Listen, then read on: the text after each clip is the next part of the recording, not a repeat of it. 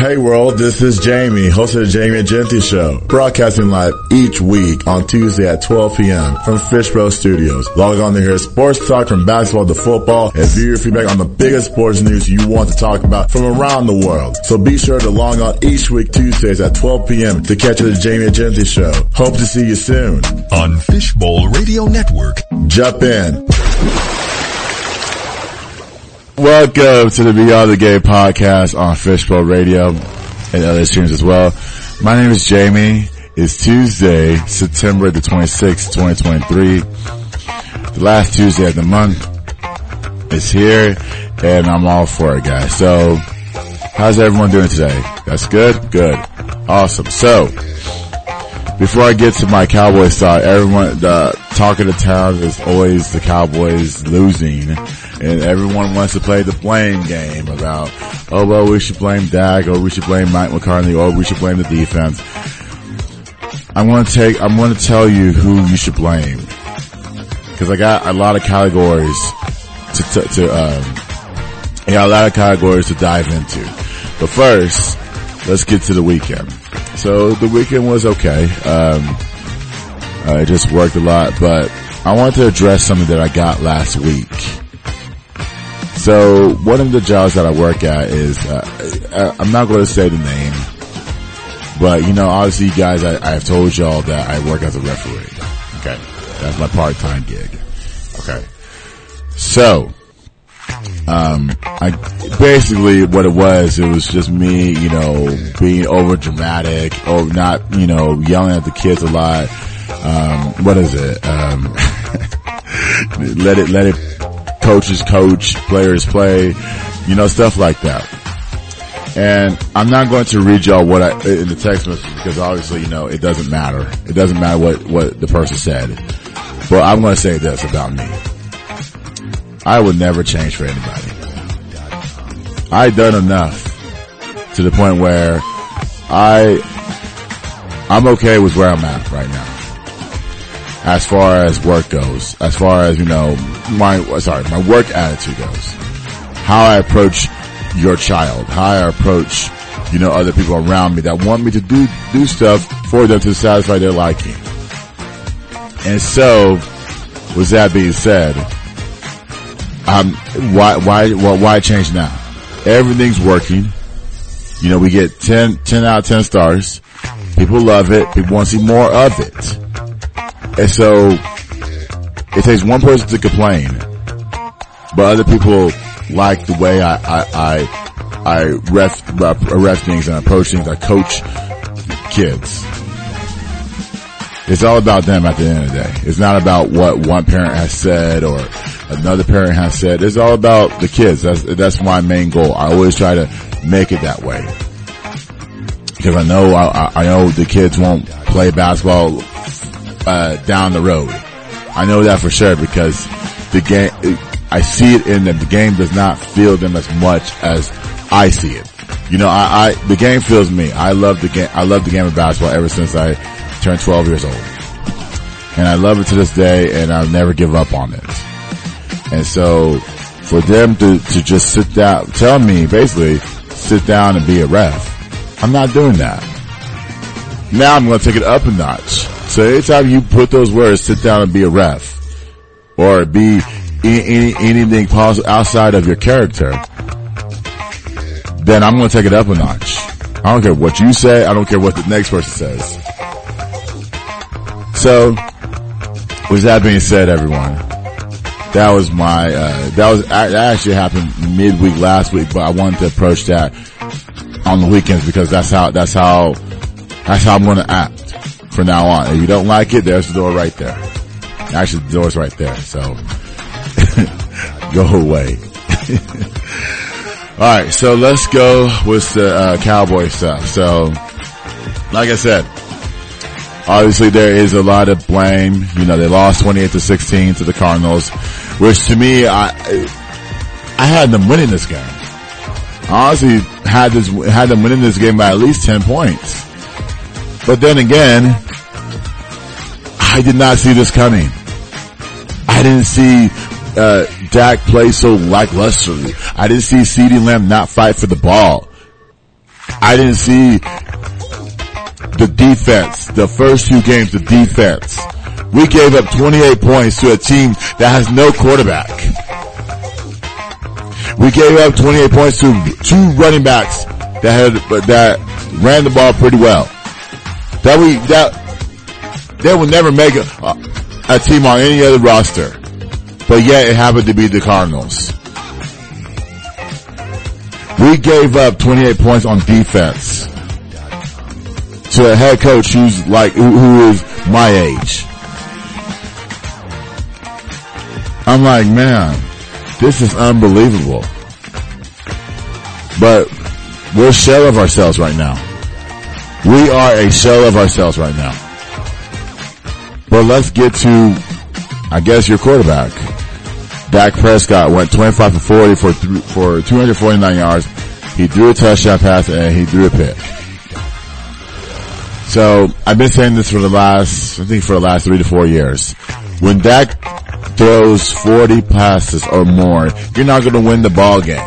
You're not going to win. You're not. Like, you're like, Eh, give me a, give me, give me a record that says the Cowboys will win when Dak throws over 40 passes. That has never happened in the history of the Cowboys ever since Dak Prescott has been the quarterback. Cause we know Dak's weaknesses. We know his strength. His strength is to get the ball out and run. He, his weaknesses is the mind game. He doesn't read coverages well. That's what I wrote here. He's forcing the ball coverage. He continues to miss open receivers. He missed CeeDee Lamb on a deep route when the safety, uh, when he had one-on-one with the safety.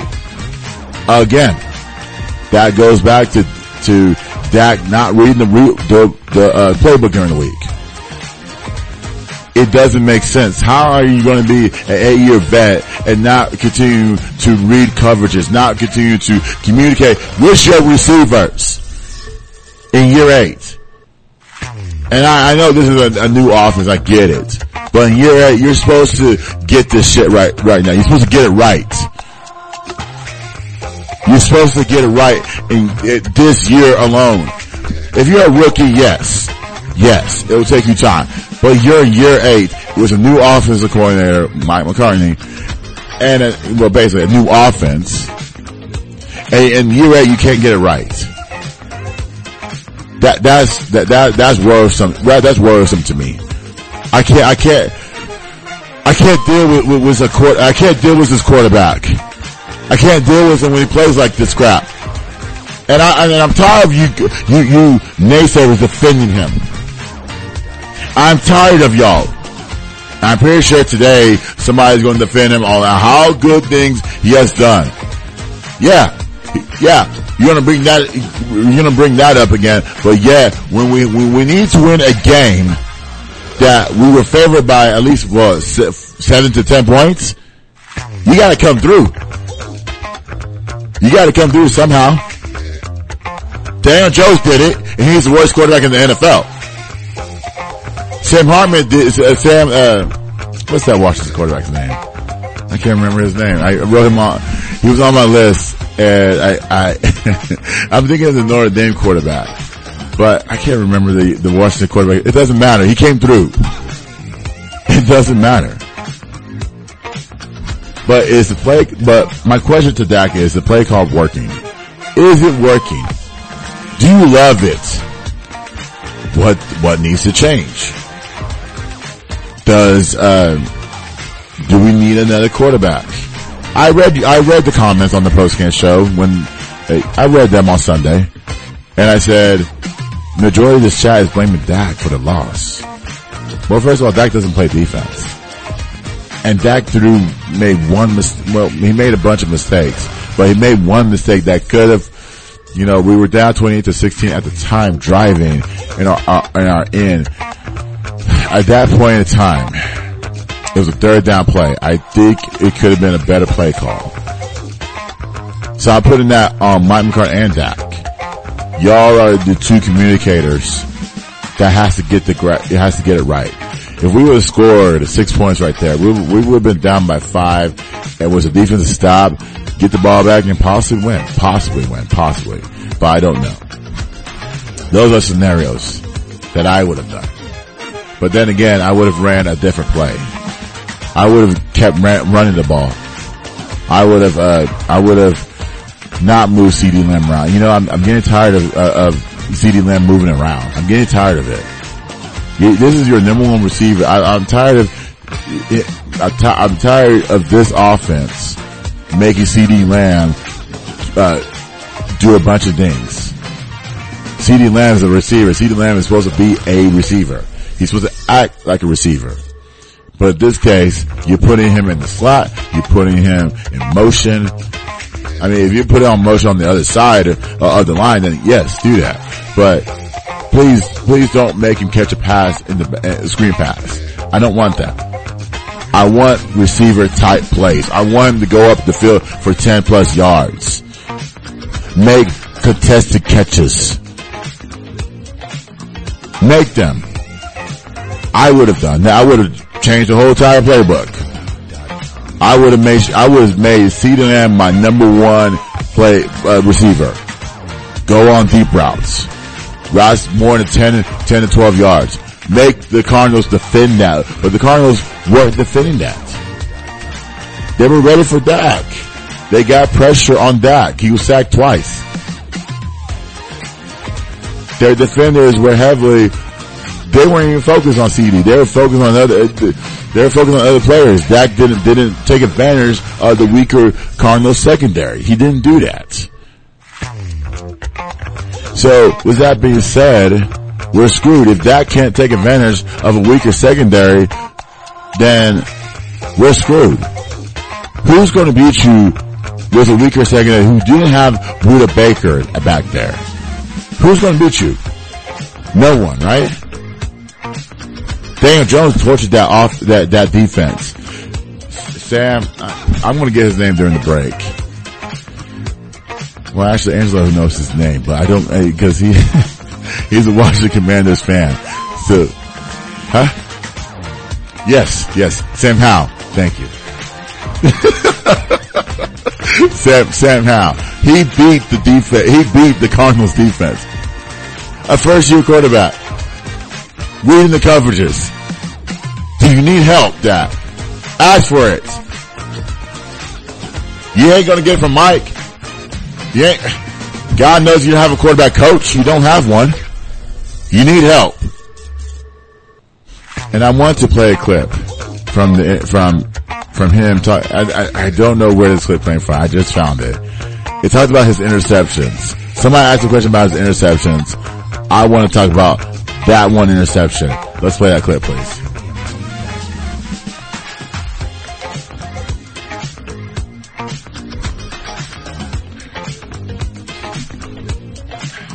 Now with, without a pick, you didn't have that happen all of last year. Is there anything that goes to what you've done this offseason so far?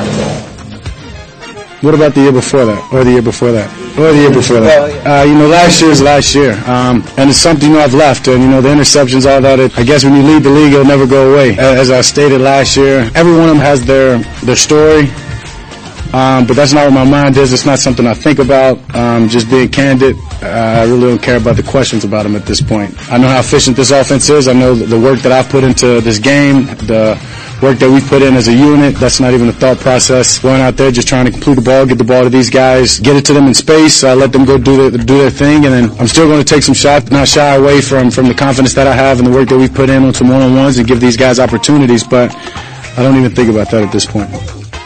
So, wait, hold on. Wait. Hold on. Everything sounded right to that last point. You don't think about that. This man threw 15 interceptions last year. you don't think about that? It's, I thought, I'm sorry, I thought it's supposed to, I, I thought supposed to motivate you. I thought, okay, you're supposed to do better. I thought, I thought, okay, I'm going to own up to my mistakes. I'm sorry, where, where's the accountability at? Is, is this a trend? Are we are we doing this every single game? Are we going to throw an interception every game from now to the end of the season? Are we doing this? Are we doing this? I hope not. At some point, You have to take account did you take accountability last year? Did you take one last year? I guarantee you did not. You always, your press conference has always said, we need to do better. After you do an interception or two, you're going to blame it on the team and the play calling. Is that what we're doing? Instead of looking at yourself in the mirror have said, I have sucked. I have sucked for the last year or so. I have cost Cowboys games. Games that you should have won. Eh, this one. It's the freaking Cardinals. They have no quarterback. They threw out Joshua Dobbs out there, for goodness sakes. He went 70 for 21 for a buck 89 and touchdown. This dude here was nothing. we played him last year in Tennessee. He was garbage. He was getting used to the offense. He was garbage. And I, I don't know this year. Honestly, they, they, the Cardinals got it right. I think they should, I think the Cardinals, I'm, I'm not in their organization. I don't support them at all. If I'm looking, if I'm the Cardinals and I'm looking at Josh, Joshua Dobbs' record, his completions, his record, well, not his record, but like his completions and how he moves the ball down the field against a qual, uh, against a, a quality, uh, well, let me say a top five defense, a top five defense, then I'm, I'm in the coach's room and say, hey, maybe Josh Dobbs should start for the rest of the season. He gives us a chance to win. He literally gives us a chance to win. That's what I'm looking at. I don't care about Kyler Murray. I mean, Kyler Murray's in the past. I don't know why at this point he signs a contract, gets hurt, then we we ask him to play. He don't want to. He don't want to read. He don't want. He don't want to study the playbook, like the great legends have done. Legends have studied the playbook. That's why they're in the Hall of Fame as a quarterback. Kyler Murray, this fool does not read the playbook. He doesn't. Joshua Dobbs has a chip on his shoulder and says, you know what? This is my team. This is my team. I got cut in Cleveland and Tennessee. This is my team. I'm going to solidify this job.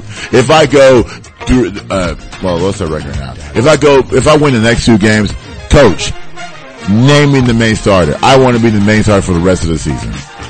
There shouldn't be no quarterback controversy in Arizona. There shouldn't be. There shouldn't be. Honestly, I favor jo- Josh Dobbs over Kyler Murray. Let Kyler Murray be number two. Let him learn from Josh Dobbs. I'm pretty sure at this point Josh Dobbs is a veteran, right? He's a vet. And now he knows the, he knows the offense. Cause he was your start, he, he was your starter in training camp. That's why they got rid of Colt McCoy to insert Josh Dobbs. But this man didn't beat you. I think the Cowboys beat themselves. Honestly, they honestly they didn't beat you. They, the Cardinals didn't show anything flashing. They okay, yeah, they had one 45 yard run and they had a touchdown pass. They really didn't show you anything special. Like I said, Josh Josh Dobbs was due from 189. That's, I mean, most quarterbacks, most quarterbacks will throw over over 300 yards against the Cowboys defense. They're not going to give you anything. These teams will beat you with my, their mindset. They will beat you with mindset. They will beat you with, uh, with, with who they have, with the quality, with quality players. And these players, they're decent enough. They're decent. They're not household names, but they're decent enough to make an NFL roster. In this case, you got the Cardinals. I didn't, like I said, I didn't expect us to lose this game. I thought, okay, easy win. Boom, boom, boom. I even told someone that we'll win easily. I guess I was wrong Sunday night, right? Number two, running back success. So I guess the good thing about it is Tony Pollard had 23 carries for 122 yards. Really didn't score a touchdown. Now Rico Dowdle, I think he had his best game ever. He had four carries for 21 yards. He scored a touchdown on a reception on a screen pass. So he had three for 25 and a touchdown. Now, my question will be, should Pollard get the ball more? And yeah, no, that's my uh, that's my first question. My first question should probably get the ball more. My second question would be, would you like to see more of Rico Dowdle at this point? I mean, Tony Pollard had a great game. I can't, I can't, I can't shame him for that. It's not his fault. I just wish, I just wish he, he got the ball more because honestly, you were averaging what? You were averaging five, five yards per carry. So basically he was giving you the yards. Rico Dallas, well, Rico Dallas did the same thing. He averaged five yards per carry. And so the Cardinals couldn't stop the run. They couldn't stop the run. So if this, if this has to be a running game, let's make it a running game. I mean, it doesn't have to be all pass. That's why I was confused as, as why Dak threw 40 passes. But I, but I, there, there is an answer to that, and I'm going to get to that point. But let me finish answering this question. Yes, I should think Pollard should get the ball more. I think honestly he's ready to get about the 25 carry mark. I, he had 23 this thing, so I think 25 is enough for me. Um, depending on the good day, depending on what the defense does. Um, you're facing, I guess the next three games you're facing New England, who will, Bill Belichick has a defense, and then the 49ers, and then the Chargers. So, the Chargers, that's an interesting one because I don't know their defense. I know Brandon Staley's a defensive coach, but I don't know what, who they're going to throw out out there defensively. The 49ers, yeah, they have a defense. So I don't expect Dak to throw the ball 40 times against the 49ers. Now, granted, granted, I'm going to answer my other second question in a second, but granted, I don't want I'm not trying to look ahead, but I am. I feel like the loss should have came to the 49ers. Now you lose to the Cardinals. Now it's like, do we trust you for the next game? Because now I'm confused, and now I'm confused. I'm confused as to why you laid an egg against the Cardinals. But yet, against the 49ers, they are the best team in the, in, in the NFC. One of the best teams in the NFC. But I don't know. I'm gonna, I'm gonna try to dive that in when I get to my final take. But Rico Dallas, Dowley, I'm gonna pronounce his name, last name correctly. Uh, I don't know where he, he fits in this offense. Um, I feel like he's going to be the second back to, uh, to Pollard the second fill to Pollard. Um, I do think that he will be brought in. Um, you can't bring him in on third down because he's too small to block. If they're going to throw six out of line scrimmage, you got to be able to block all six. Tyron Smith could take on two by himself. Um, I do trust him on that. Oh man, that's gonna be tough. Because the cow, because Dak might have to scramble a lot. So Rico Dallas may have to come in when Tony Pollard needs a breather. And maybe like a first or second down play when he, when he runs for over 10 plus yards. Maybe give him a, a breather for a little bit. Um, so, so that's, that's, that's, that's what I think. I do think that, uh, this, this should have been a running game. 25 carries I would give Pollard is my limit if I'm running this offense. Number three, the penalties. The penalties were the main step of the, were the main aspect of the game. It kept you back from going, from building momentum. So you were in third and long situations when you had holding penalties. Defensively, uh, I mean, it was just, it was just, it, the focus wasn't there. It was 13 penalties for 107 yards it wasn't there. It wasn't there. And then me and Gabe, who was here, who was who was formerly here, we're always going to have this argument as to how to correct the penalties, how to correct them. And I always say, these players are grown enough. They're grown enough to understand, hey, we can't commit holding penalties every single time down the field. We can't do that. We can't put ourselves in harm's way. We, we got, we got, we gotta be cautious. We gotta be able to block well. Mike McCarthy can't teach that. That, that's, that's the thing that I agree with. Now, we don't have a young team. Now, I can understand a young team doing those, and yes, the coach may have to step in.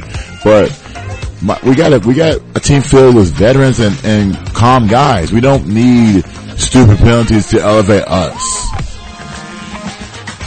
So, we got a, we got a locker room filled with vets. We got a, lo- a locker room where we, we can, we, we can, uh, we can get past the, the, the, the penalties. But the penalties set us back. We can't, we can't be stupid. We can't be stupid. It's, it's always going to come down to double digit penalties. Anytime you have that, you're not going to win the game. I'm sorry. Number four, the blame game. So, bunch of categories. So every time the Cowboys lose, we always play the blame game.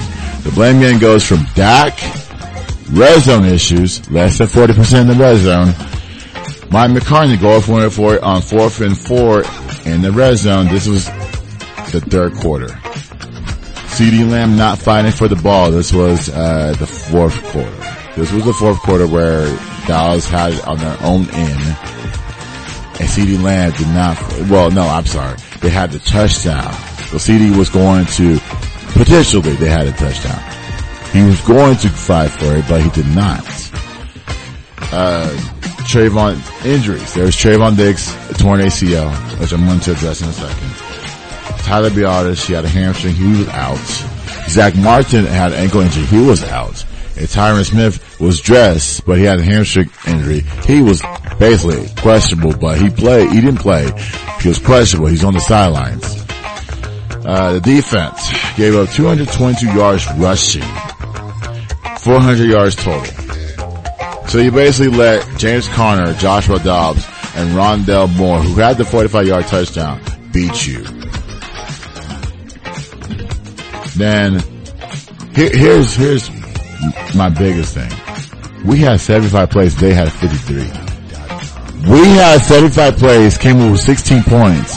They had 53. It was 28 points and less yardage. What does that tell you? Our time of possession was 34 minutes. That's basically half the game. Their time possession, 25. Like, and they scored 28 points in 25 minutes? Are you kidding me? Are you kidding me? Like, damn. Damn. I mean, like I said, I read the comments on the post game show. Everybody went to blame Dak mode. Everybody. I, I, I didn't chime in because I'm not blaming Dak for this game. I'm not. He's part of the blame. You can't go down and throw an interception when you're down by 12 points into triple coverage. You gotta communicate. You got to communicate. That's what I've been saying. Or run it. That's what been saying. Just run it. You had it. If you came short, I'm pretty sure fourth and one from the one yard line, you would have gotten it with your legs. You would have gotten it. You would have gotten it. I don't see the Dak powerness anymore. I don't see it. I don't see it. What happened to the old Dak that, that, that was confident, that was able to run freely up until that injury that you suffered in 2021? You have, you ran, you ran very little. Very little up until this point. Very little. Now, now, you just run when you want to. If you have that confidence in yourself, Dak, stop limiting yourself. You need to stop it. Stop limiting yourself, please. The red zone issues. We need Blair to play call in the red zone. I'm sorry. This is, this is unbelievable, man. We need better calling in the red zone. We're, through three games, we're less than 40% down there. We need better play calling in the Reds. I'm sorry. This is ridiculous. We cannot play like this. We just can't. We cannot play like this.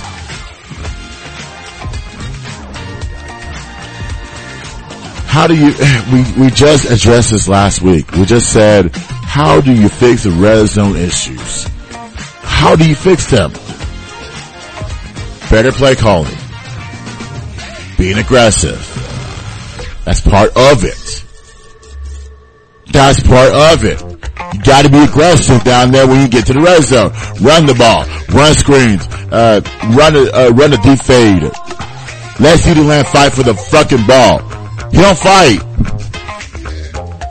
And you wonder why he's upset. He's not upset at that. He's not upset at Mike McGovern. He should be upset at himself. Cause he don't fight for the ball. How are you gonna be a number one receiver if you don't fight for the ball? Justin Jefferson's done it. Ja'Marr Chase has done it. Why can't you do it? Mike McCarthy.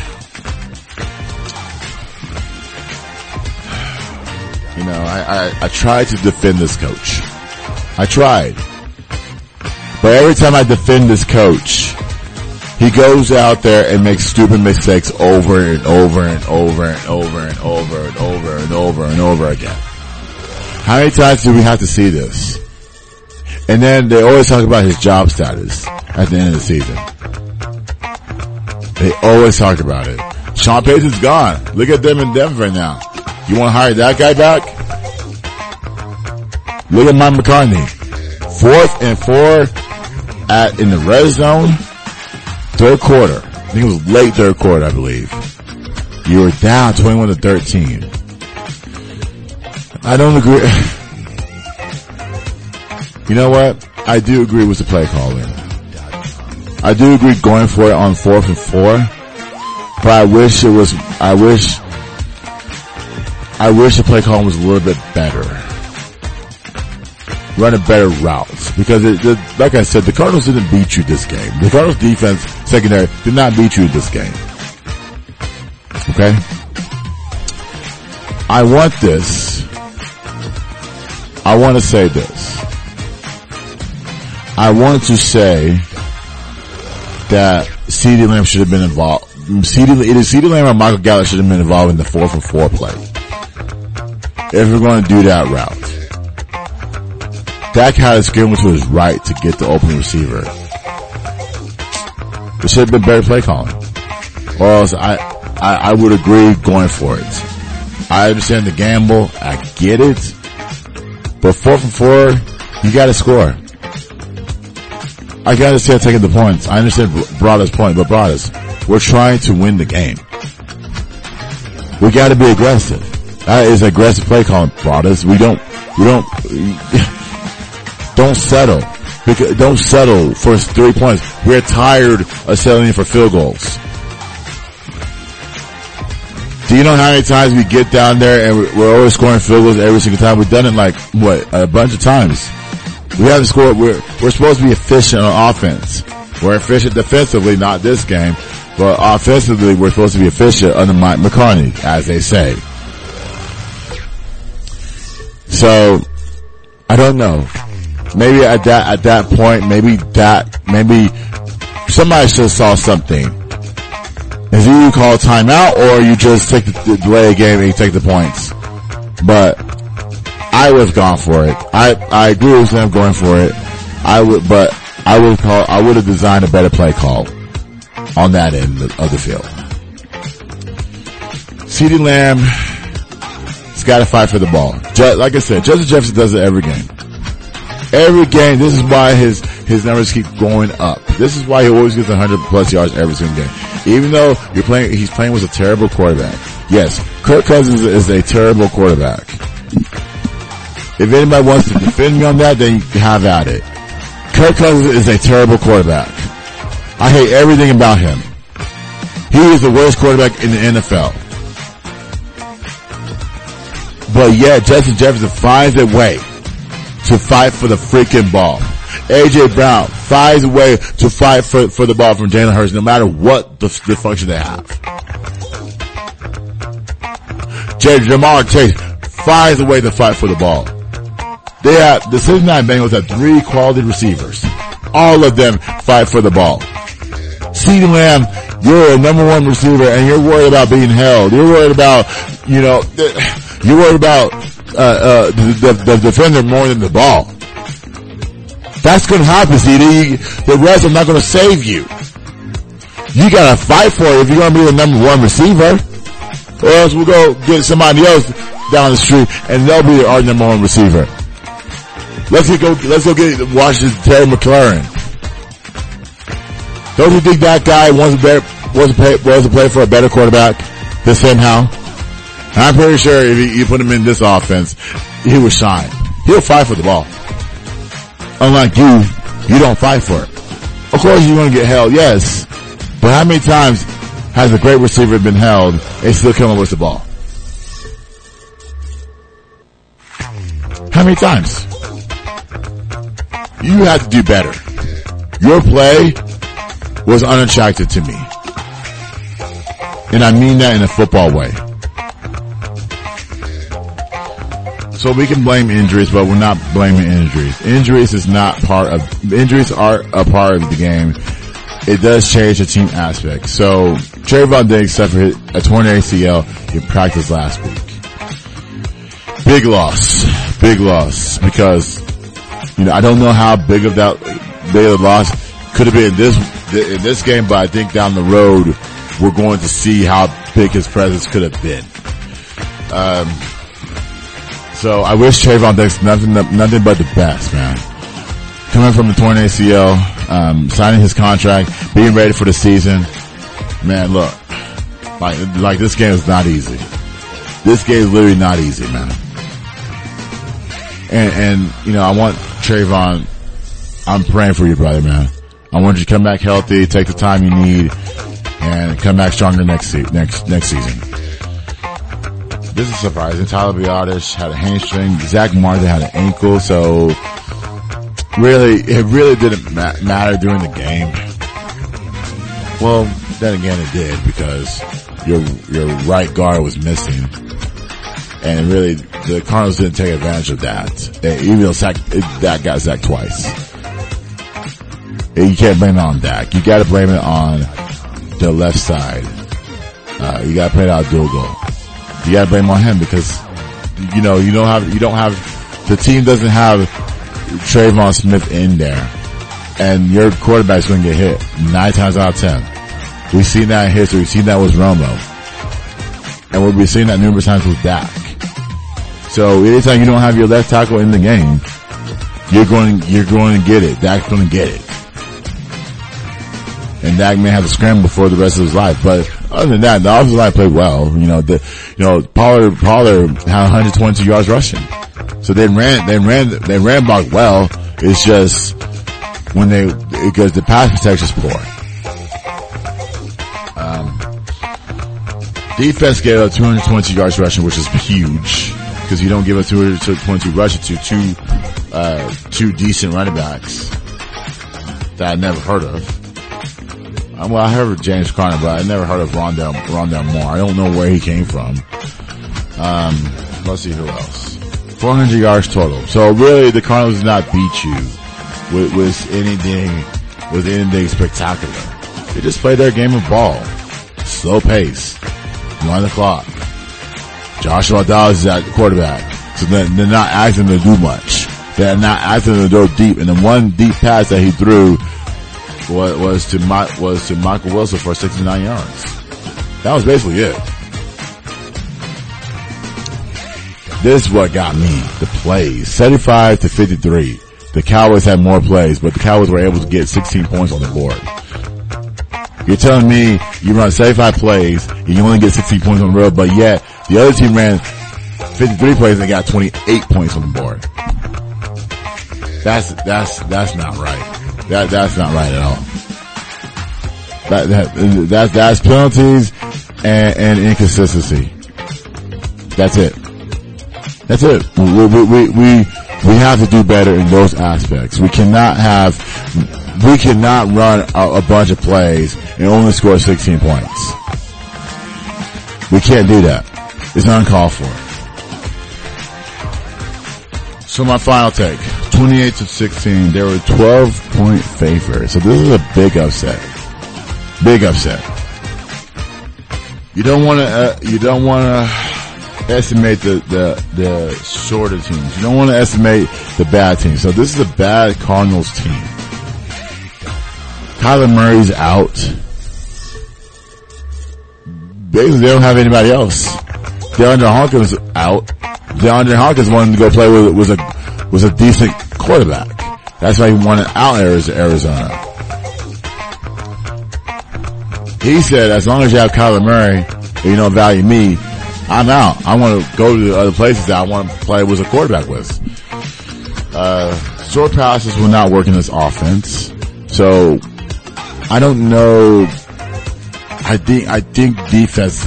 As soon as the season comes on, defenses will get used to our game.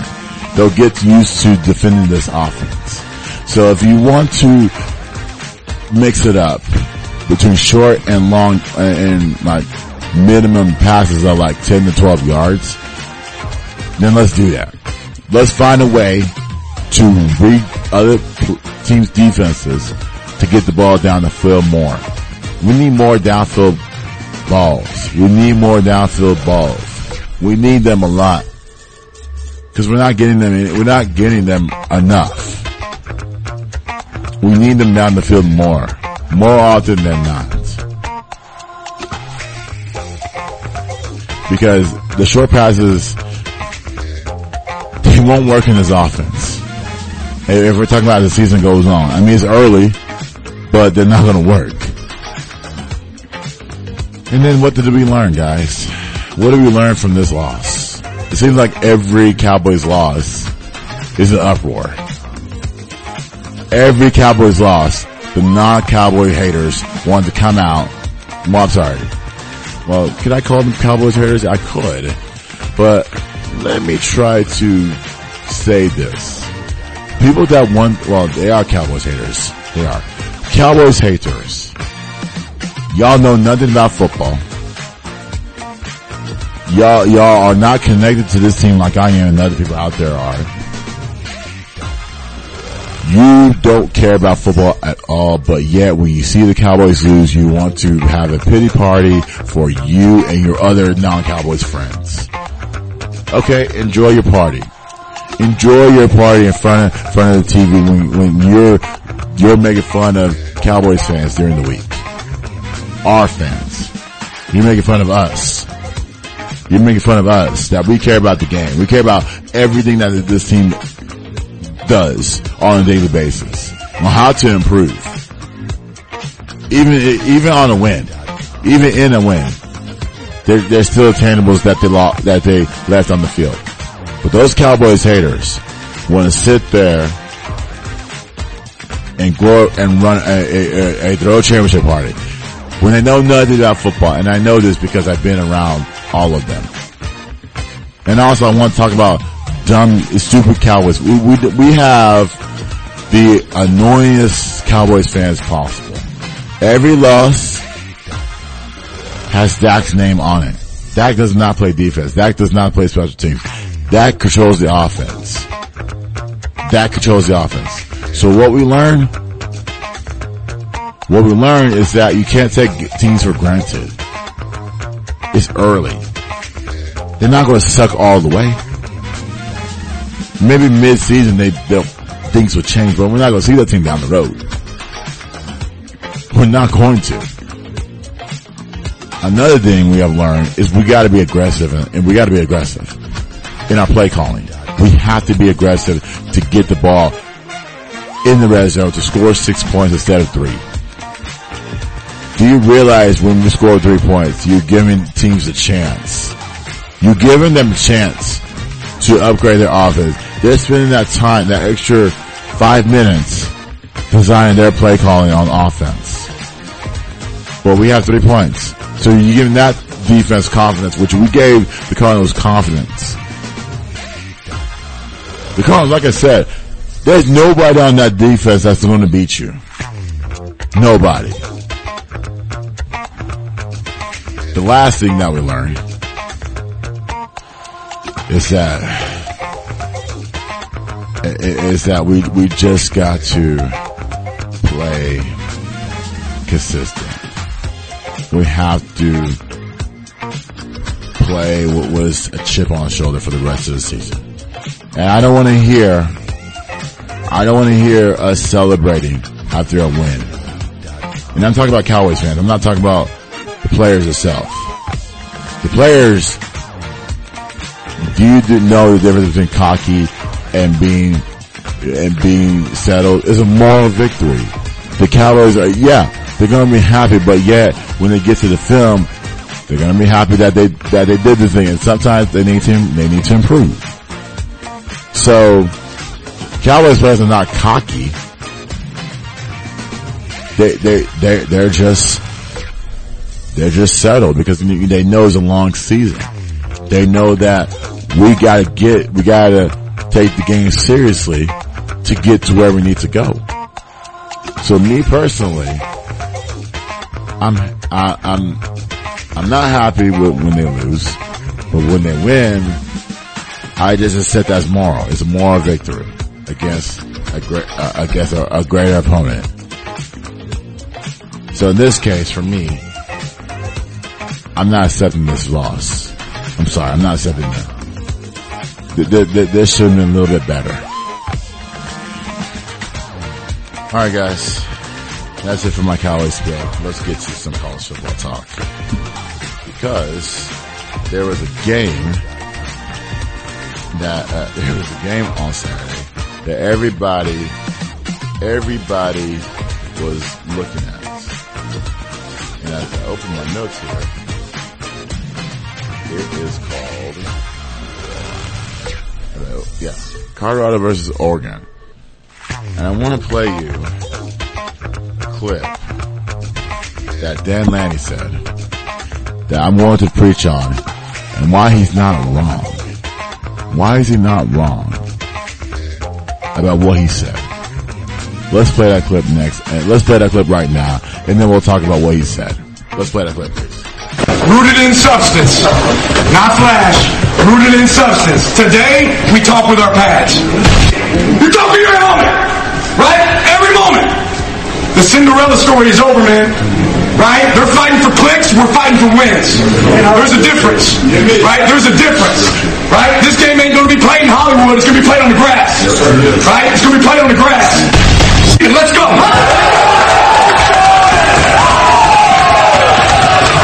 So that is Oregon head coach Dan Lanning. There is no problem with what he said. We got to remember, we got to remember that is passion. He is a passionate head coach. He probably saw the clips. He probably heard the messages. He probably heard all the talk Colorado, all the talk, the media hype that ESPN and others are giving Colorado. Cause last year they weren't receiving it. They weren't receiving it at all. Neither was Dan Lanning. Neither was him. And I, I disagree with the people that say he prepared that, he, that he, that he, he, he was just too, he, he just wanted the, the, the, the cameras. I mean, the cameras are in there for a reason. They're there for a reason. And I just want to say that I love his passion. It makes me want to go out there and fight for him and get all the touchdowns in the world. Get make the defensive plays, sack Shedeur, whatever I gotta do for Dan Lanning, I would do. So there was no problem with what he said. We gotta be passionate about, but what we've done, what what what we're doing right now. And Skip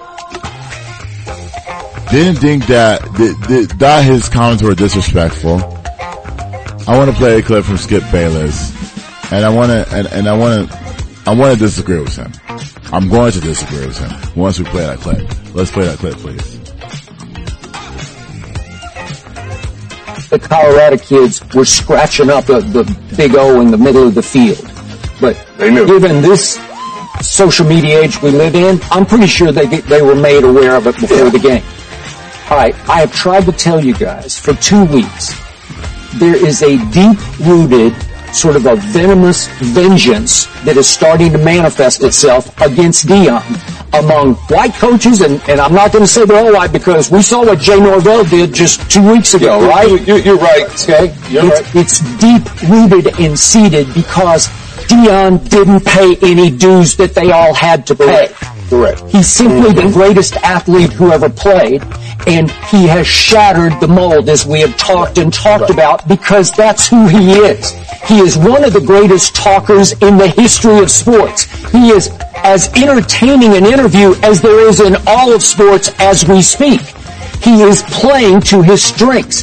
He is in the midst of the greatest turnaround in college football history doing it his way. Not Dan Lanning's way, but Dan Lanning, that, that was venomous vengeance. That was real. I don't think he was playing just for clicks. I think he knew exactly where he was going and he was speaking from his heart of hearts. He says we are rooted in substance and they are all about flash. That is not true. They have been well coached. They did not play well coached football on Saturday. But the problem was he did run with it and it worked because Colorado got buzzsawed right in half from the opening kickoff because uh, Oregon comes out and goes 72 yards in 10 plays and doesn't even go to third down one time. And all of a sudden it's seven to nothing.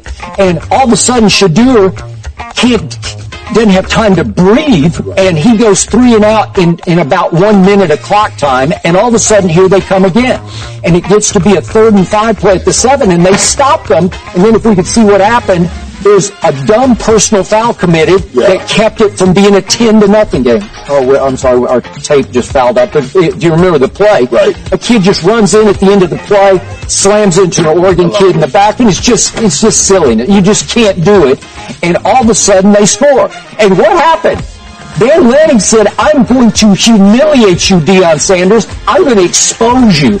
I'm going to go for two. It's 13 to nothing. It could have been 14. You just kicked the point. Is there any re- did you miss the point on 7 to nothing? No, you didn't. You're going for two to, to just rub their noses in it.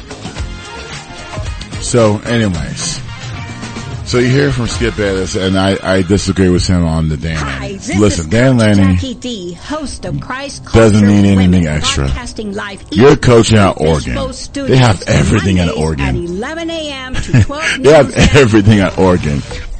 He just went there because they needed a head coach, and he, he's done a, a fabulous job. Anything that, that he can do to get his team motivated to play against the most likable team in America, actually the most likable college in America right now in 2023, he's going to do it. He's heard all the talk. And Skip needs to understand that passion happens every every single game. They're not going to show it in other other locker rooms. They're not going to show it at all. They're not going to show, you know, um, they're not going to show Steve Car- Sarkisian be pump his. They're not going to show Kirby Smart do that. They're only going to show the main guy that that is that that everybody around around him that thinks that Colorado will beat Oregon. To me, I didn't. I thought it was a little closer. I thought it was going to be a little bit closer game. I didn't expect a 36 point blowout. I didn't expect 35 to nothing at halftime. I didn't expect uh, Shedeur to throw under 100, 200 yards. You know, to me, I love his messages. I disagree with Skip wholeheartedly.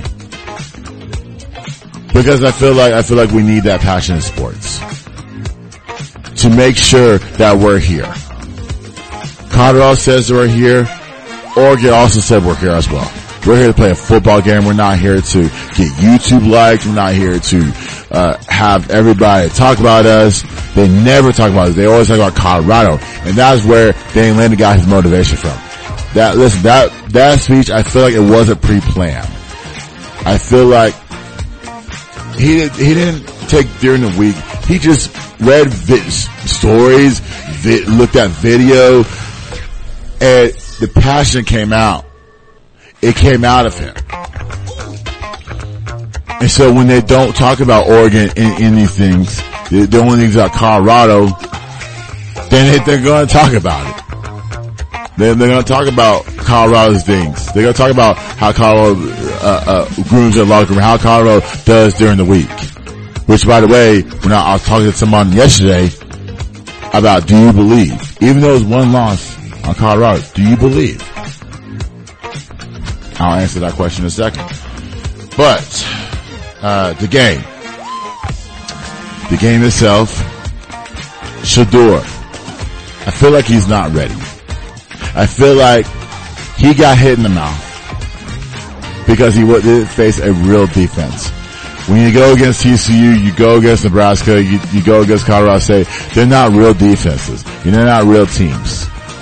Well, TCU is, even though they got to the college football playoff. There, but Nebraska ain't real. Nebraska and Colorado are not real teams. They're garbage teams.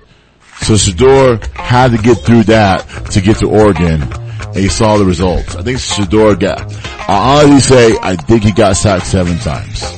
Or maybe it was more than that. But it, it was more, it was definitely more than that. But he's not ready. And it's just, it, it was just poor tackling and scheme. It was just the emotions on Colorado's side, side, feel them. The emotions. Colorado players play with emotion. Because they know they're twenty, they're, they, they know they were 22 point underdogs before the game. And they want to make a, a proven statement. And then when they got down 35 to nothing, as the game go, went on, that's when they started to give up a little bit. Well, actually, that's when Oregon started to lay off the lay off the gas a little bit. Cause, you know, the game is out of sorts right now. And Bo Nix is, is no joke. He's a Heisman candidate. I, I actually like his game. Um, so, this is going to be a, t- a tough thing. This is going to be a tough thing that Colorado has to face. Every team ha- faces adversity. And I want to talk to the haters out there, but first I want to play a Deion Sanders clip. This is after the game, paying, saying no excuses, paying his respects to Oregon. Let's play that clip, please. Foremost, uh, allowing all this to transpire. It's a good old-fashioned butt kicking. It's no excuses, no nothing. Um, their coaches did a heck of a job preparing their team. Obviously, we didn't. That was good. I mean, that was a really good old-fashioned butt kicking. Uh, we went into the game wanting to dominate several, wanting to dominate several phases.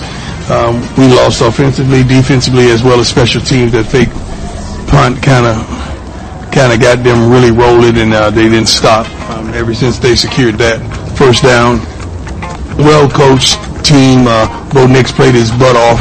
Defensively, they presented some things that I guess we just couldn't get around. We couldn't advance the ball, rushing or uh, throwing the ball as well. Seemed like they had our number. But hats off to their coaching staff, to their head coach. Great job, and they're truly prepared. How you doing, Ariel? Excellent.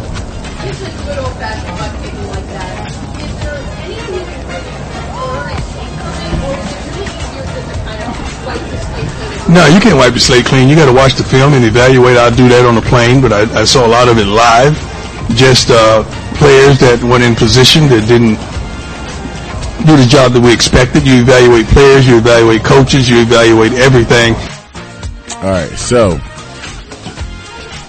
I like how Deion takes the high road on this.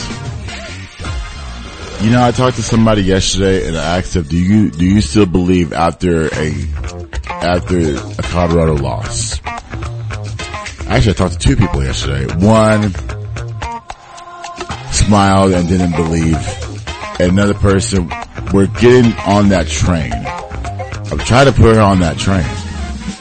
But yeah, it's like, what else does Deion need to prove to you? What else does Colorado need to prove to you? To the haters out there of Colorado, y'all, y'all suck. Y'all suck. Y'all always want to put a black man down. You don't put Nick Saban down. Nick Saban has lost a bunch of games at Alabama. When he loses the game at Alabama, you don't put him down. When Jimbo Fisher has lost games at Texas A&M and Florida State, more Texas A&M than Florida State, you don't put his ass down. He is the worst coach uh, A&M has ever hired. And I say that with my heart. Oh, what about, uh, I'm sorry. What about Jay Norvell? The other coach. Oh, what about, I'm sorry, what about Hugh Freeze, who got another chance to coach an SC program? Do you put him down when they lose games like this? When they lose games like this, y'all want, y'all want to put Deion down. Y'all want to put their players down. Instead, you don't allow them to accept adversity. You allow these coaches to accept adversity. Jimbo Fisher is the biggest one. Nick Saban is the biggest one. And then you find out what he says during the week. Then you find out, and then you, you put a power, you, you, you say, okay, Nick Saban, it's okay, it's alright, you lost the game. I'm saying this. I'm saying this, I was saying this all day long yesterday. I said, Deion's gonna be alright. The ki- the Colorado players, they're gonna be alright. They have to face adversity at some point, right? Right? You gotta lose at some point, right? Like Dan Lanning says, it, it, the Cinderella stuff is over. And I don't think, I, I, I, I honestly don't think, I honestly don't think it is.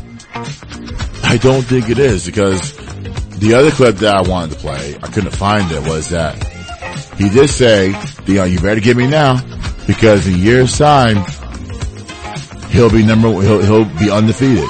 That's what he was saying in Colorado, for Colorado. That's what he said. So these teams that want to throw garbage at them, that want to disrespect their players, and the haters that want to disrespect Deion, y'all need to get alive and y'all need to, y'all, y'all need to stay away from college football, period. Because college football is not for you. If you're gonna disrespect a black man like this, especially our own, our own, how are you gonna disrespect us? But yet you give praise to Nick Saban. You give praise to Jimbo Fisher. Nick Saban has done more than Jimbo Fisher. Jimbo Fisher has done nothing. Have y'all won an SEC championship? Is Jimbo Fisher in the Hall of Fame? Exactly. So y'all need to shut up. Travis Hunter said, Travis Hunter said he wanted to play yesterday. He wanted to play this upcoming week against the USC. Now Deion said, nope, you're not playing, just get healthy. Now Travis Hunter, you are 20 plus years old. You are not healthy. You have to take it account. Your body is important.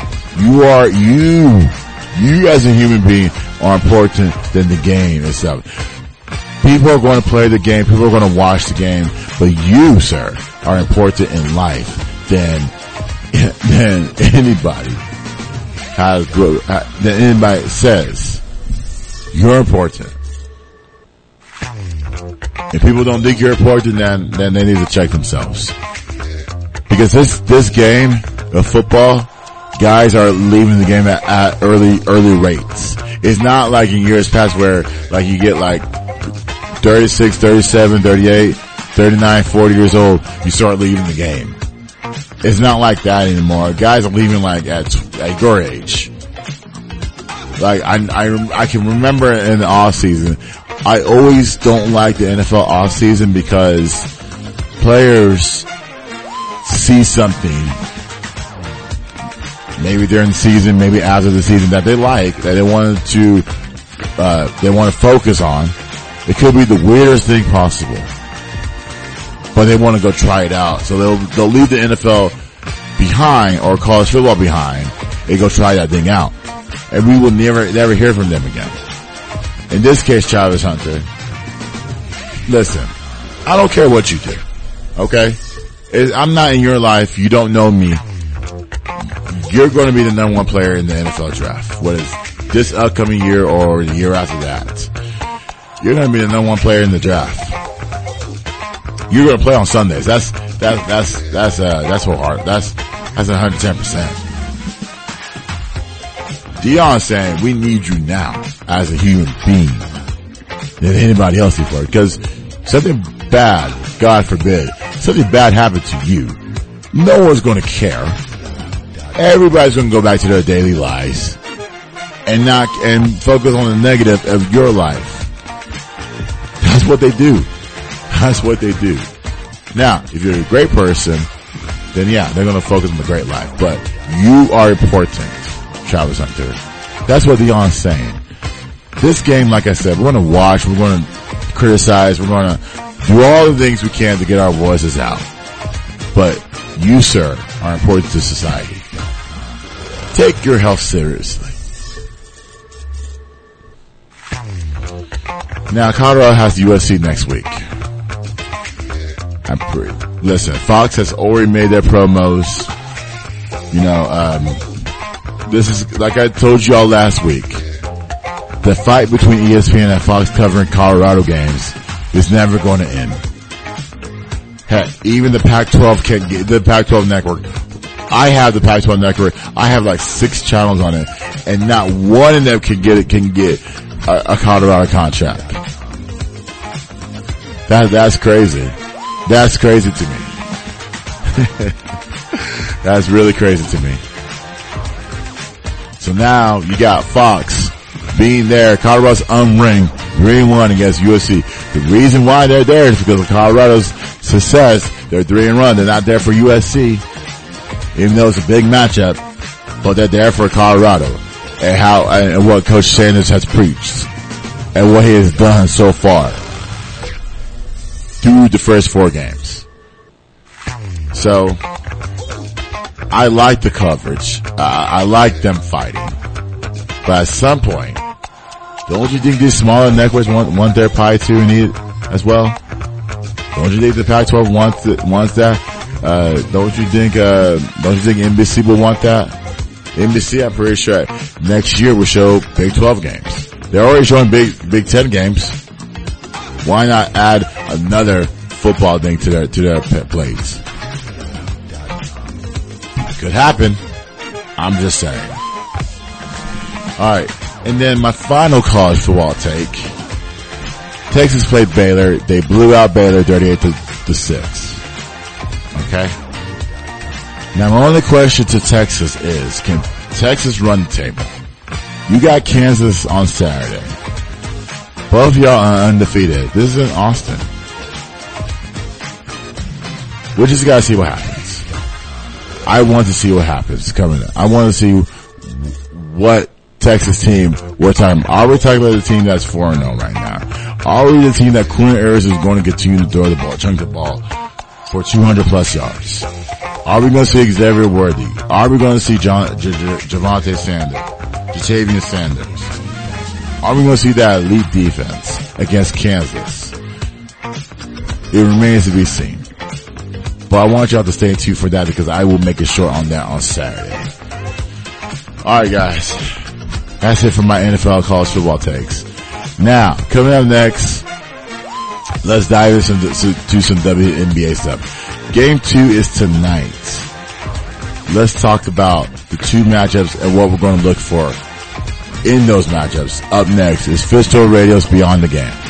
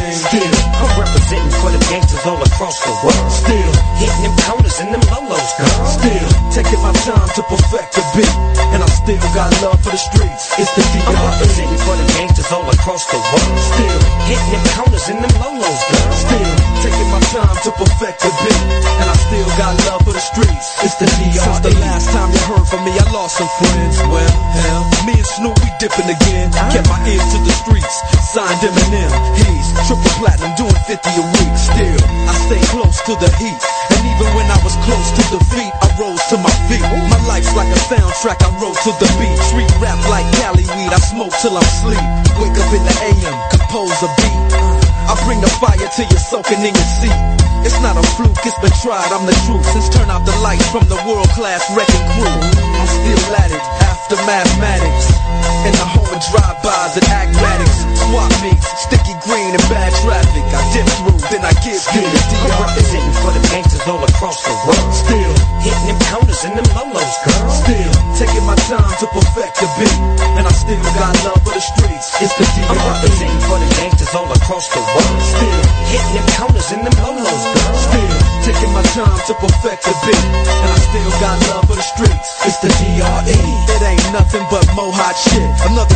CD for y'all to vibe with. Whether you're cooling on the corner with your fly bitch, lay back in the shack, play this track. I'm representing for the gangsters all across the world. Still hitting them corners and them lolos, girl. I'll break your neck, damn near put your face in your lap. Niggas try to be the king, but the ace is oh, back. So if you ain't up on Dr. Dre be the name, still running the game, still got it wrapped like a mummy. Still ain't tripping, love to see young blacks get money. Spend time out the hood, take their moms out the hood, hit my boys off with jobs. No more living hard, barbecues every day, driving fancy cars.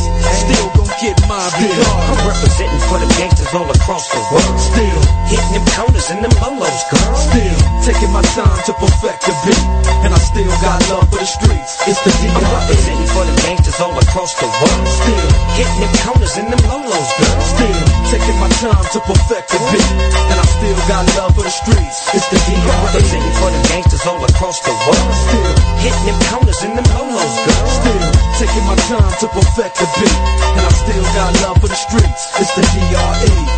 Right back up in your motherfucking ass. Nine five plus four pennies. Add that shit up. D-R-E. Right back up on top of things. Smoke some with your dog. No stress, no seeds, no stems, no sticks. Some of that real sticky, icky, icky. Ooh wee. Put it in the air, air. Boy, use a fool, DR.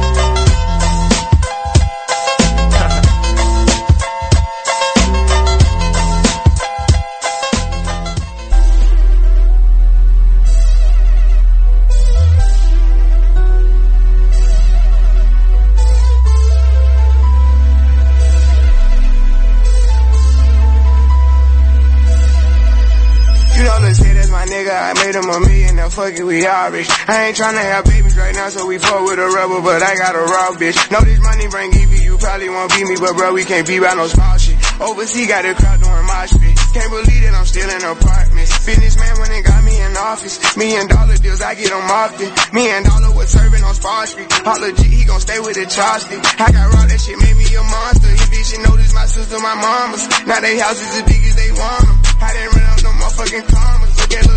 Living like we in a race. I might come in first and second, but I won't ever be last. Lately I've been in my bag. But told me don't take my foot off the gas. They give you an inch, gonna take you a mile. I'ma shoot by myself like a technical foul. City to city, got girls going wild. And I reach for my chain when I jump in the crowd. Lambo solo got a squad. We finally made it, let's pop us a bottle. I took the lead and let everyone follow. They know I'm running it right to the bank. They want me to ease up, I didn't leave them in the breathing room. Sorry, I told them I can't. Heard you a rat, so you know what's gonna happen whenever I run with them straight. We moves I've been making by the time I get 40, I gotta be one of them greats. Watch how I move with this paper, I know if I stoop on one time, they gon' try to come take it. Really, is it getting these niggas be faking? I don't want they vibe, so they hand ain't shaking. She on that 42 straight with no chasing. I'm trying to get out of here and go taste it. Yeah, my diamonds be TVs. They don't wanna see us on TV unless it's the news. I got something to prove. Yeah, I'm young, but got something to lose. In the street, I didn't pay out my dues. No extortion, ain't talking about literally. I be walking on beats, is you hearing me? I just pray that my kids be a bigger me. They can't get rid of me. My diamonds be TVs. They don't wanna see us on TV unless it's the news. I got something to prove. Yeah, I'm young, but got something to lose. In the street, I didn't pay all my dues. No extortion, ain't talking about literally. I be walking on beats, is you hearing me? I just pray that my kids be a bigger me. They can't get rid of me. Wake up every day, somebody harassing me. I got rich, they need money, they asking me. I was sitting in jail, they look out for me. Ones who need me, no same ones who doubted me. I been handling my own, they can vouch for me. They'll way down with me, that she proud of me. Turn the heat up, ain't nobody hot as me. Everywhere dollars be, that's how I gotta be. I didn't gave her the world, now she not leaving. Say she love me to death, told her stop grieving. He try do what I do, but we not even. I want all of the beef, I am not vegan. Boy, you said it was smoke, niggas stop speaking. Bent the door, drop the top, I can't stop speeding. Trying to see if this bitch hit the top speed. Hit the bitch from the back, that would knock baby hoe. I control the rock, if the rap slow, I control the block. Yeah, I'm really it, and you niggas not. Got a couple coups, I can draw the top. I done made it, nigga, all these digits coming in, I'm saving for the bigger picture. No one day I need them, might as well get used to me. My biggest fear is ending up a used to be, yeah. yeah my diamonds be TVs. Don't see us on TV unless it's the news. I got something to prove. Yeah, I'm young, but got something to lose. In the street, I didn't pay all my dues. No extortion, ain't talking about literally. I be walking on beats, is you hearing me? I just pray that my kids be a bigger me. They can't get rid of me. My diamonds be TVs. They don't wanna see us on TV unless it's the news. I got something to prove. Yeah, I'm young, but got something to lose. In the street, I didn't pay all my dues. No extortion, ain't talking about literally. I be walking on beats, is you hearing me? I just pray that my kids be a bigger me. They can't get rid of me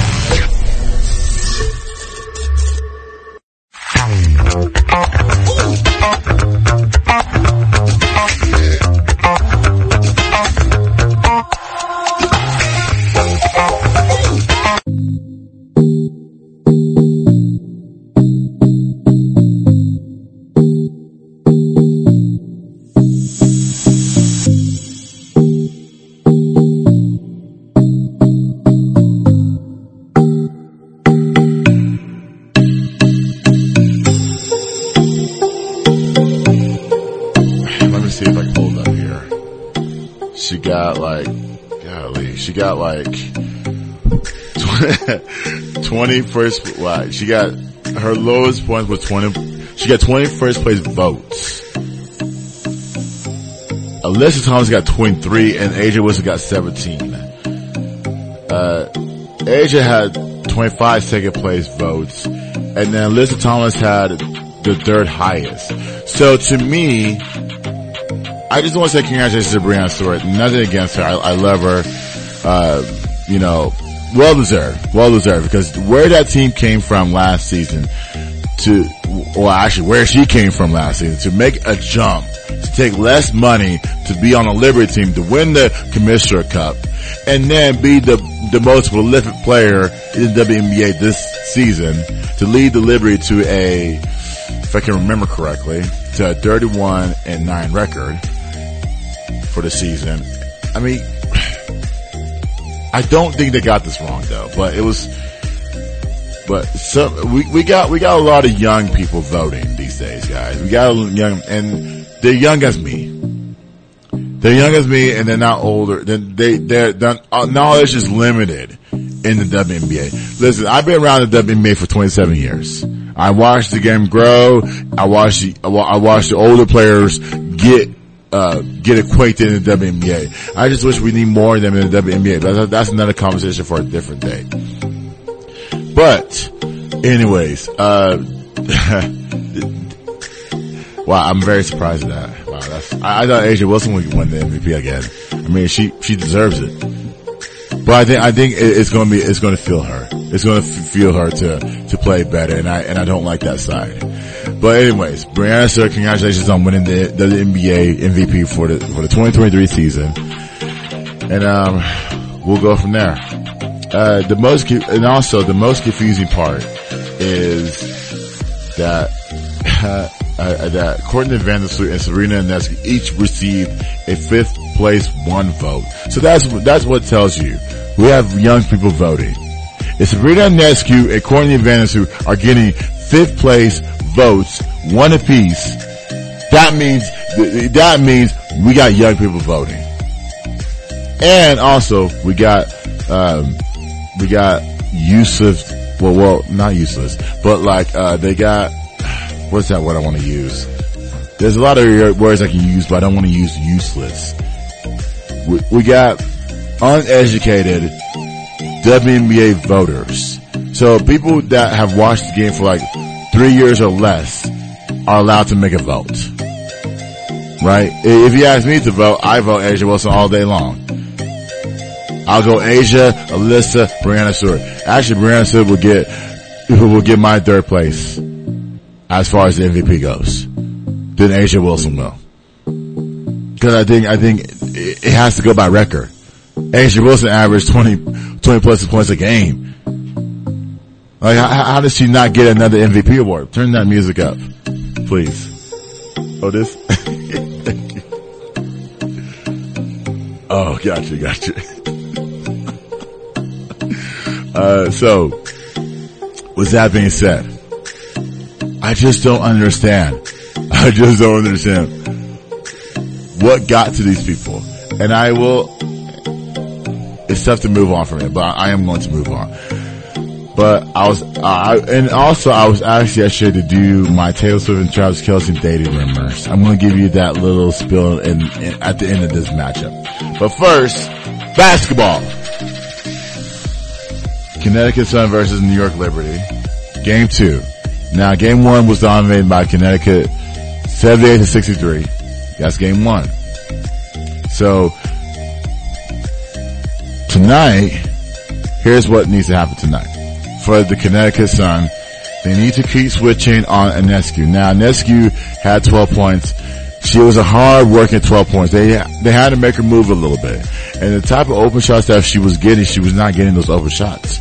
Like, like I said in, in the previous series, when Sabrina comes off the ball screens, you have to be able to jump it. You have to be able to say, you know what, we got to jump the screens. And they have not done that. They, and the, the, the Mystics didn't adjust. They didn't adjust to, the, to, to their, um, they didn't adjust. They didn't adjust to their philosophy. So if they would have adjusted, then, then the series would have been a little bit closer. Keep Jones off the glass. Because the whole entire team's weaknesses is rebound. So there's a clip out there that I saw yesterday. Not a clip, but like when Rebecca Lobo was talking about all five orange jerseys in the in the paint. When Ines, when uh, I think somebody shot the ball. It was either Ionescu was shooting the basketball, and only Jones was there for the rebound. Uh, so Connecticut Sun's weaknesses is rebounding because you don't have Bri- Brionna Jones in there. You only going to have Alyssa Thomas grabbing every rebound, but you do need guard re- participation in rebounding. You do need guards like Tiffany Hayes. You need Natasha Hiedeman. Actually, Hiedeman had her, her best game in game one. I was waiting for her to show up, and she showed up in game one. Um, DeWanna Bonner not going to grab a rebound for you. So it's basically going to be uh, Alyssa Thomas grab rebounds. But in order for the Connecticut Sun to win this series, you have to be able to rebound. Well, let me say, let me add uh, uh, Olivia Nelson-Ododa in this. Olivia Nelson-Ododa, whenever she comes off the bench, she does rebound the basketball. Uh, Hiedeman, speaking of Hiedeman, she was a factor in game one. So now we got to keep that consistent trend going. Remember, I, remember last year she had a consistent trend of scoring double digit points. I need that Natasha Hiedeman go up there, up there, up there. She had 12 points in game one. So her points are valuable to this team. They need every part of her effort in, from game one to translate to game two if she's going to keep her keep her minutes. Because I'm pretty sure when she sat in the last series, yeah, her her last series was the worst. When she sat, it was like, what was it like? It, it was like it, it her the mindset filled her. It filled her to it filled her to say, hey, you know, it filled her to say, I need to play better. If I need to stay in practice a, a, a lot later than usual to get shots up, to work on the defensive play calling was, uh, Briann January, then I'll do that. Anything that you gotta do to, to make a name for yourself in the postseason, you gotta do it. You gotta make those sacrifices. Uh, let's see. Unsung hero, but Becca Allen scored 18 points. She was four for six from three. They probably need her to score 18 points again if the Liberty continue to play to, uh, to take away, to, to crowd the paint. So the Liberty crowd the paint, because they're trying to crowd the paint to avoid Alyssa Thomas's touches. Well, actually, Alyssa Thomas's game, her game's in the paint. So if you're forced to take her an outside shot, then she's she's not is not is uncomfortable for her. But that they they were focusing more on on guarding the paint because that's where they're trying to get majority of their points. That's where Bonner Bonner oddly enough drove to the basket in game one. Oddly. I said this oddly because her game is not her game is not to the basket. Her game is shooting three shooting threes on rhythm. Um so in this game, if they decide to double Bonner, then Becky Allen will be open. And I expect her to drop at least tonight. If they win tonight, at least 18 points again. I think her effort will need. So Becky Allen and Natasha Hiedeman, both of those ladies' efforts are needed for game two tonight. And possibly for the rest of the series, no matter how long, how long it goes. Let's go to the Liberty. This is all effort written all over it. The effort needs to be there from the start. And I criticize Sandy Brondello from not taking a timeout when they're down by seven. So basically they were down majority of the game. She did not take a timeout when it, when it was 16 to 9 early. When Connecticut Sun had all that momentum. She took a timeout when Becca Allen hit, hit a three pointer. I think they were down by 10 at the time. And so, and that was a late timeout. But, but, but, but, but, but, but, and the, but, but the effort, the effort has to be there. You can't score 63 points on your home court. I'm sorry. And also, we need, we need at least two people crashing to the glass. So basically, Laney, Jones, Jones crashes the glass, but we need Laney to do that as well. Or Breanna Stewart. I don't think Breanna Stewart is more of a crash, crasher, but, uh, but I do think that, but, but Betnijah and Laney, it is, it is, or Kayla Thornton, when she comes into the game, will crash the glass. So, effort needs to be there tonight. Because remember, you're down 0-1, and you're trying to tie up the series, and you're trying to, you're trying to, um, move forward, because everybody expects you to get to the finals. Now you gotta get to the finals, because Breanna Stewart just won the MVP award. And I, I, do think, let me say this, and I know, I know I'm to be wrong. I think they take turns. I think the WNBA takes turns on who the MVP is going to be. It was A'ja Wilson last year. I can't remember who who was a year before A'ja, And then it could have been A'ja Wilson again, but they chose Breanna Stewart because the, the improved transition the Liberty has. The Liberty improved, improved their win total. And it was all because of signing Breanna Stewart. They gotta shoot 40%. Uh, in game one, they shot 33, 34%. Uh, you gotta get shots. You gotta shoot better. You get, if it's inside shots, because I don't think, I don't think that the Connecticut Sun are going to guard you in the paint. I don't think they're going to guard you in the paint. But you can get to the paint and shoot 40%. So they're not going to guard you. they're not going to guard you in the paint. You can get paint touches all day long but they're not going to guard you. And Ionescu may have to adjust. So Ionescu has to adjust. Uh, maybe come off screens more, or maybe come off the dribble. She can't, she can't create her own dribble. That's the only weak, that's the weakness that Ionescu has. So Nescu tries to dribble, tries to tries to get, create her own shot. That's not her game. Her game is coming off screens and trying to find a rhythm three point shot. That's it. And the Sun are saying we're going to shut that down and make you a driver, which Ionescu may have to do in this game, game two, in order for delivery to get a chance. Because remember, the Sun do foul a lot. They do foul a lot, and they're limited on on their depth, especially at the guard position. Bench play has become a factor. Um, I think they only have six points on the on the bench. So Kayla Thornton, um, Stefanie Dolson, Miranda Johannes, y'all three players have to come through tonight. Y'all have to combine 30 points off the bench. In order to win this game, you gotta combine at least 30 points off the bench. You got to. Because remember, like I've been saying, everybody that's followed the game of basketball, especially in the WNBA, know that the Sun don't have a bench. They don't have that bench. They only have Alyssa, uh, uh, Olivia Nelson-Ododa and, uh, DiJonai Carrington. They only have two players, two quality players that come off the bench. And then they have half of Tiffany Hayes. Remember what I said? Half of T- Tiffany Hayes. They have no bench play. The Sun don't have that. Y'all do. Y'all have that. Excuse me. They have that.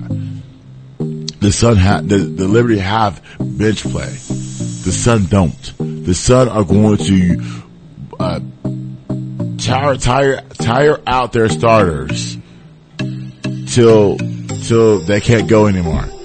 So you're gonna see more Alyssa, you're gonna see more Alyssa Thomas, you're gonna see more Bonner, you're gonna see more of, uh, of half of, half of, uh, Tiffany Hayes. But we want to see more of a, a, a, Olivia Nelson-Ododa. They don't have that. You can attack it. And also I want to say this. Before I end this, uh, before I end this matchup with the Sun and the Liberty. I want to say, get the fucking mics off the coaches. ESPN needs to stop doing that. No other channel that shows the WNBA puts a mic on the coaches other than, other than ESPN. We don't need that. We don't need, we don't need coaches talking to the commentators during the game while the game actually is playing. That is the stupidest thing ever. Ever. I like how Stephanie White threw down the mic. Stephanie White said, I'm trying to coach this game, this playoff meaningful game.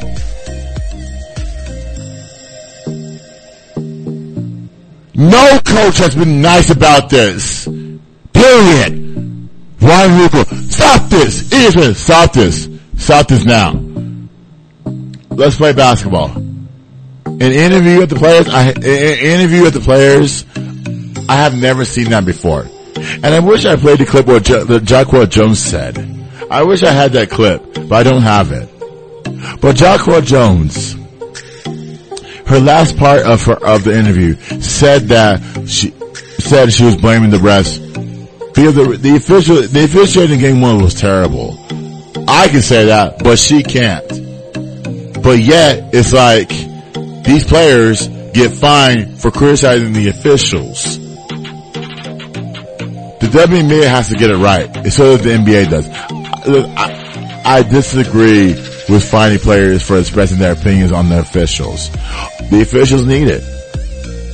Just like y'all, you criticize the, you criticize players sitting out. If you criticize players sitting out, expect backlash. Expect it. That's it. Expect backlash. So with that being said, get the freaking mics off the coaches, please. It doesn't look good on uh, for ESPN. It doesn't look good for me because I'm trying to watch a game and hear coach at the same time. I'm not doing. I'm not doing both. I'm sorry. I, that has no place in the game. But they don't care what I think. They care about what some stupid person in the room thinks. Oh yeah, we should put mics on the coaches so that we can interview them. You can't. I'm sorry. You can't get get Holly Rowe to do it. You can't get Roz to do it. What are we doing here? What are we doing here? All right, let me get to my Dallas Wings before I get to my Taylor Swift stuff. Oh God. Uh, Dallas Wings also plays against the Aces. So that is a late, late matchup, Dallas fans. That's at nine o'clock. Uh, so Dallas Wings match, uh, scouting report. They need to sit and double team Chip Wilson. So when Wilson's in the post, they have McCowan, they have Brown, they have the, the athletic Kair. Now, Is very athletic. Both McCowan and Br- Kala- Kalia Brown, I'm not saying they're not athletic. They're not, they're strong women. But A'ja is strong and athletic. And get to where she needs to go in the basket. So when she gets it in the post, the mid post, you need to send a center fielder, a center fielder to make sure that she passes the ball out. Now granted, you can, you can, the aces don't, are not going to shoot jump shots all day long. Kelsey Plum and Chelsea Gray are going to miss a bunch of jump shots. I trust, I trust Jackie Young because she shoots a better percentage from the field than Kelsey Plum and Chelsea Gray. So if we can find a way to play center field or double A'ja Wilson when she gets in the post, then it will work out. Now we got to get Arike going. Arike had, I think he, she only had like 12 points in game, or well, 14 points in game one. We got to get her going. I want to see the the Arike that scores 20 plus points. I haven't seen that in a while. I have not seen that in a while. If she scores 20 points tonight, the series is tied. It's literally tied. You know how she's going to get 20 points? She drives to the bas- basket. You know how else she's going to get 20 points? When the, when she's driving and the jump shot comes, and it's rhythm jump shots comes through. That's how, that's how I think. Let's get to my, let's get to McCowan. McCowan needs to be physical with, with Wilson. Like I told y'all, McCowan is a physical player. She needs to be physical with, with Wilson. So that means don't give her inside position in the paint. Don't give her anything in the paint. Because that's where she's going to work. If you give her something outside of it, then that's okay. We can, we can deal with the outside shot from A'ja. We can deal with that. Because you'll be heavily contested. We can do that. And plus, they're not sending Stokes to the glass. They're not sending Stokes to the glass. I'm pretty sure they're going to send, uh, well, I'm sorry, I'm sorry, let me take that back. They are going to send Stokes to, Kiah Stokes to the glass. But they're not sending Chelsea Gray, Kelsey Plum, or Jackie Young to the glass, cause you gotta remember, you gotta remember that, that the Aces are weak in transition. So that means if Dallas gets a rebound and they're thrown up ahead, you can beat them in transition. I think that's my next point. My next point is you can beat them in transition. You only have 10 transition points. You need to get to 17. That's what the Aces had. Maybe 19, maybe 20 points. Cause remember, the Aces don't, like the Sun, the Aces have the, a, a limited bench. Dallas Wings can throw anybody out there and the Dallas Wings, anybody can make an impact. Anybody. You throw somebody out there on the wings player, on the wings, anybody can make an impact. So that means y'all need to run back. Y'all need to run back. You can run against the aces. You can. You can beat them in transition. You can. It's just that you just gotta grab the rebound. Let's run. Make Becky Hammon call timeouts early because she doesn't like early timeouts. Las Vegas Aces. This is their uh, scouting report. So you got to keep Sol- Solby pressure. I don't think so- Solby has faced a pressure defense yet. This is why she gets off easily. You got to keep the turnovers low. We had a bunch of them, and we had uh, 16 turnovers, and they had 16 turnovers in game one. So I think Beckham is trying to address and say, hey, we got to keep those turnovers low for game two. Get back in transition, like I said. The Aces can, that's right, the Wings can easily get transition points. Easily. Easy get transition points. Just put the ball down the court. Uh, they gotta keep McCowan out of the paint. So, the interesting part is that when McCollum has you that deep near the basket, she's scoring a score nine times out of ten. And I, and I think that if McCollum goes for a double double t- tonight, the Wings are also winning.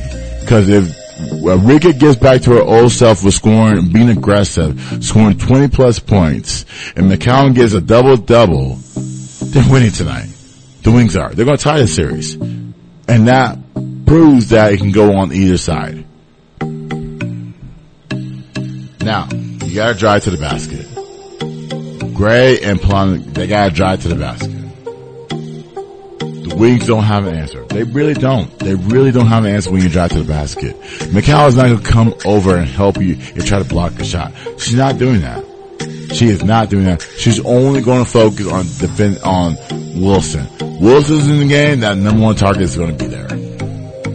Wilson's going to get a bulk of the minutes tonight because she's playing motivated. She's playing inspired. She didn't win the MVP. She won only Defensive Player of the Year. The NBA said, "Nah, you won it last year. We're going to give it to Breanna Stewart." Does that motivate you as a player? It should motivate you. Because how are you going to put nine months in of work on your body and your mind and not come up with a second, s- second straight MVP award?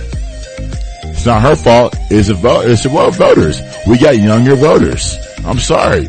Like we got younger voters who are controlling the votes, who consider them WNBA fans, and don't look at the big picture,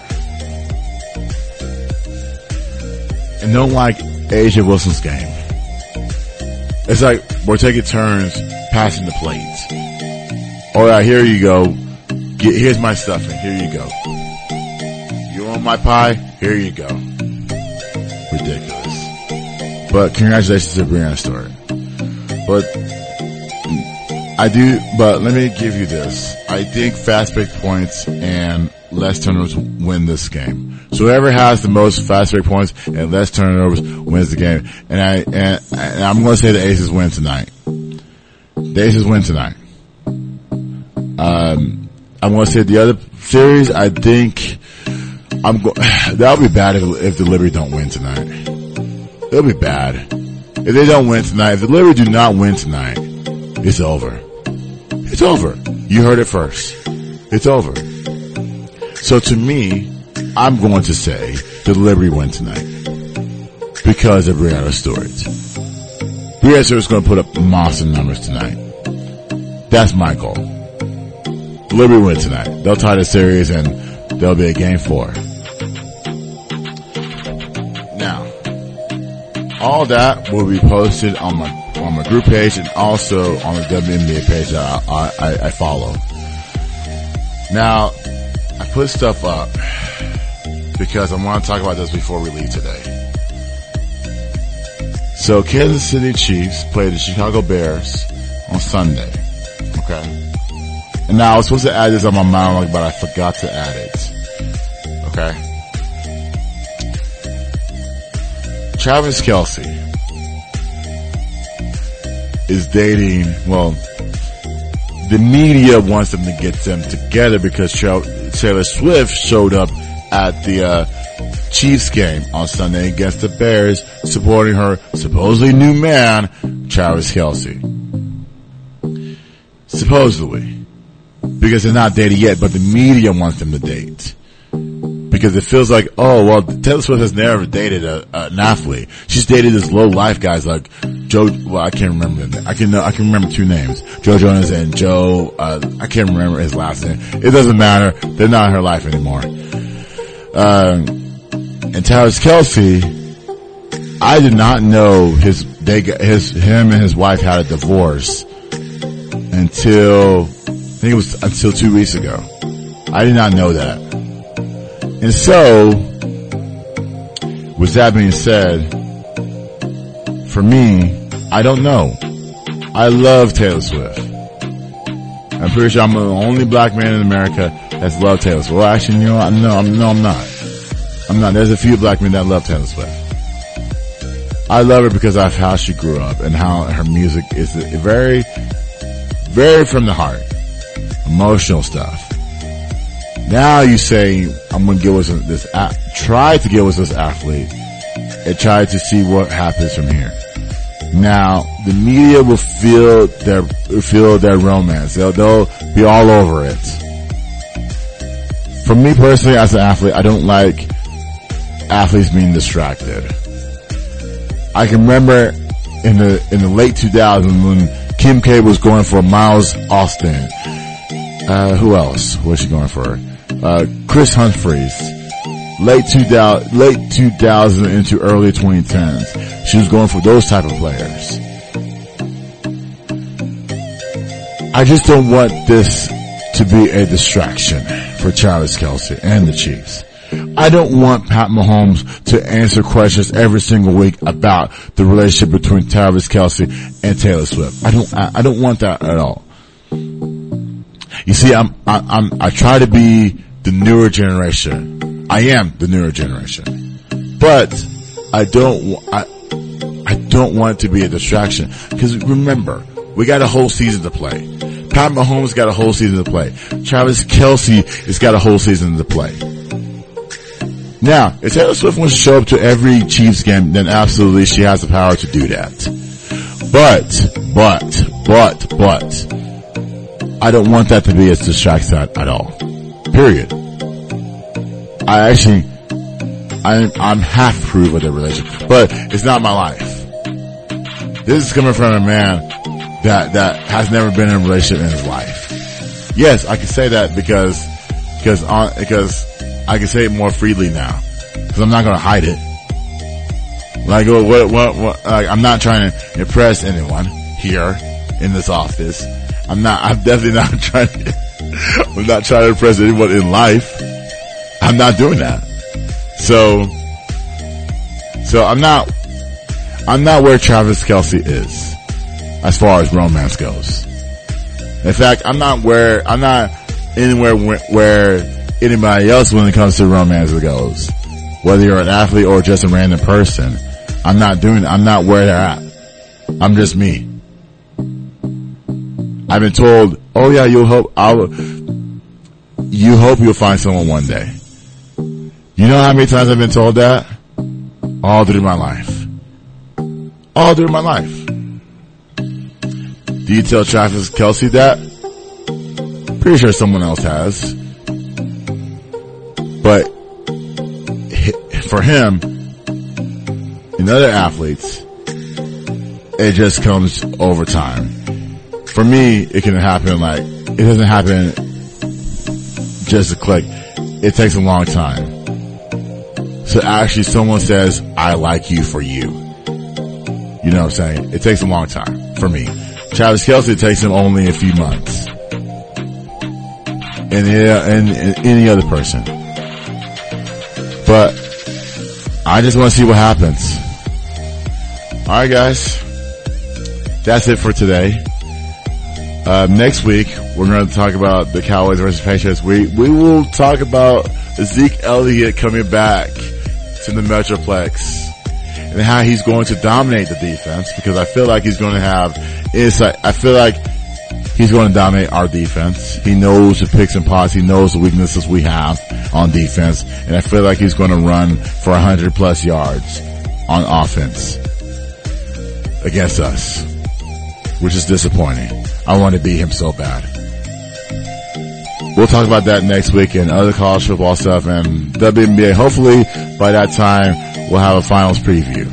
Alright guys, that's it for my show. Uh, make sure you, uh, subscribe, like it, comment, and, um, more is coming. I have a website coming. It's coming soon. I'll reveal that date when I have more details on it.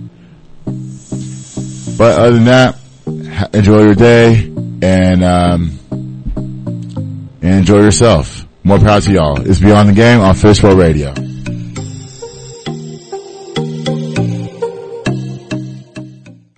Hey world, this is Jamie, host of the Jamie and Genty Show, broadcasting live each week on Tuesday at 12 p.m. from Fishbowl Studios. Log on to hear sports talk from basketball to football and view your feedback on the biggest sports news you want to talk about from around the world. So be sure to log on each week Tuesdays at 12 p.m. to catch the Jamie and Genty Show. Hope to see you soon. On Fishbowl Radio Network. Jump in.